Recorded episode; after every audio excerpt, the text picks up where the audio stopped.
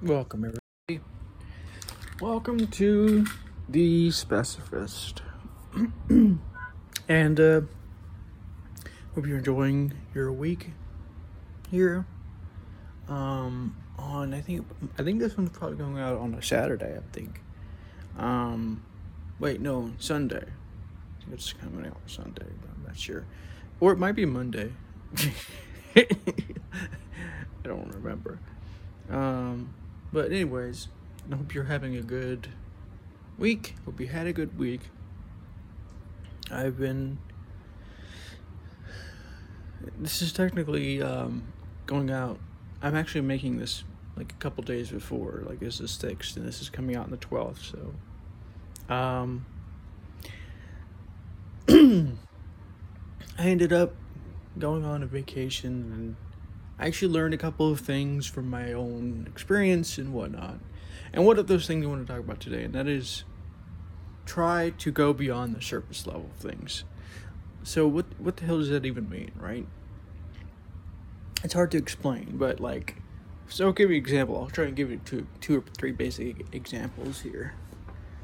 So what do I mean by go beyond the surface of things? So the surface of things is like what's happening right now.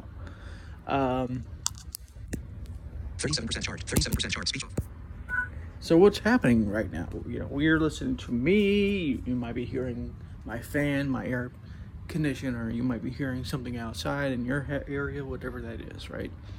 Go and so what going beyond the surface of things really means in this case is uh, going beyond what is seen to try and uh,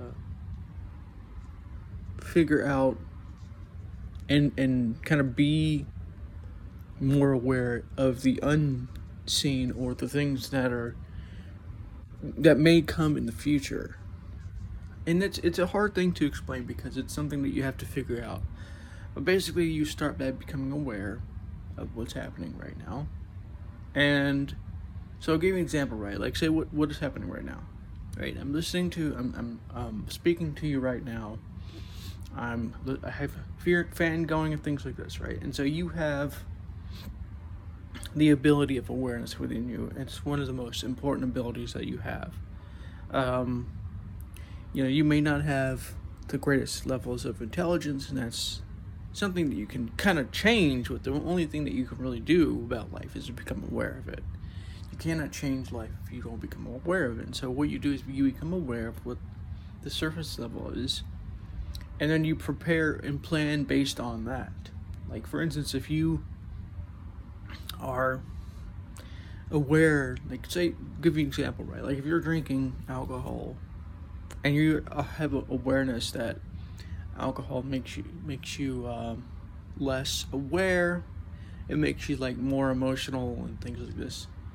Then you you take that into account when you drink alcohol in some way you become aware of that and you see that happening.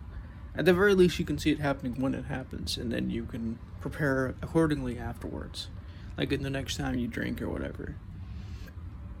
Um, of course, there's a lot to go over about emotions because I've really been uh, anti-emotion these past couple of days because there's there's so much that that I can go into there, which I won't really go into right now, but um, and so become aware of and try to prepare yourself beyond the surface level of things, whatever it is.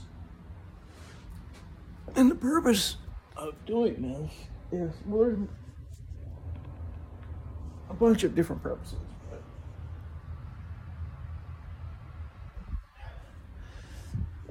But the major purpose is to become I'm more aware, more on point with what's happening right now and how to act with what's happening right now. And you may not know automatically what the right decision is going to be. And so you may have to learn it through trial and error. You may have to make a couple of mistakes. You know, that's how life works. Life, you know, is a learning process. You know, some people I've had this happen myself where I'm like, I make too many many mistakes. I need to not make any mistakes, or as few as possible. But it's but it's probably not possible depending on your level of awareness, depending on what you know, how you know it, and things like this. And so, if you really want to prepare and be practical and be on point and things like this, you have to go beyond what is seen and uh, use that scene, what has been seen, to uh, help you to uh, figure out what the right plan is for the unseen, but go beyond what is seen. Um,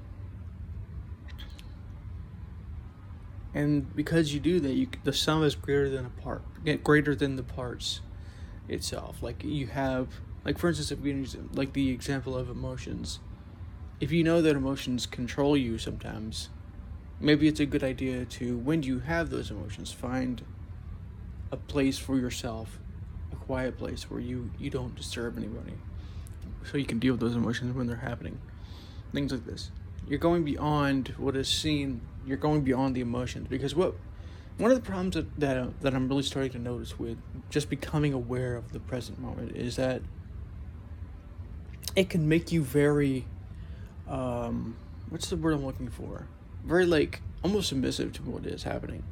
Like you become so uh unintelligent in a lot of ways. You become so undeveloped and unaware in, in other ways that you actually start to like not be you actually start losing a lot of practicality and on point on pointedness which is what i'm calling it on point just means like you're, you're doing things good you're you're you're, you're on like a flow state when it comes to this kind of thing and so when you just focus on the present moment, that can be great and wonderful and good, and I can actually show you some things. But if you just do that, especially when you need to do certain other things like plan or um, you know, figure out, prepare, and things like this, you know, that's not really going, going to work. It's still important to become aware of the present moment when you're doing that, but it's not the end all be all of this of this whole thing. Um, I think that's the one thing, thing that if any, if you should take anything away from this whole present moment discussion, it would be this.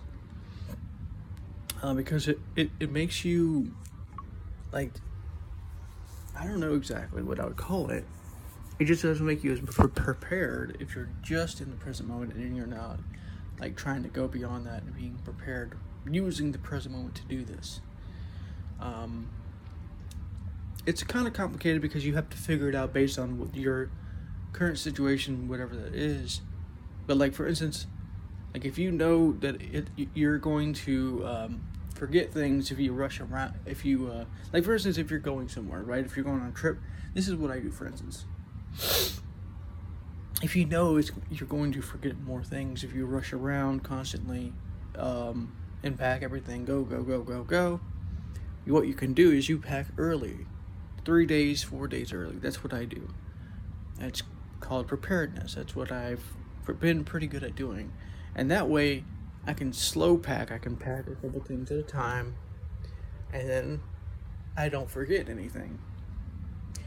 Um, you know, I may forget one or two things, but not as many things as I would if I were to rush around like I what like a lot of people do when they start packing. Um, so things like this, like it has to be context dependent, basically. But I hope you enjoyed this episode. Recording duration nine minutes. Pro. Speech off. This is a very um, general kind of advice episode, but uh, something that I've really noticed over the while, past couple days that I've been gone. So, hope you enjoyed this one, and I'll talk to you next episode.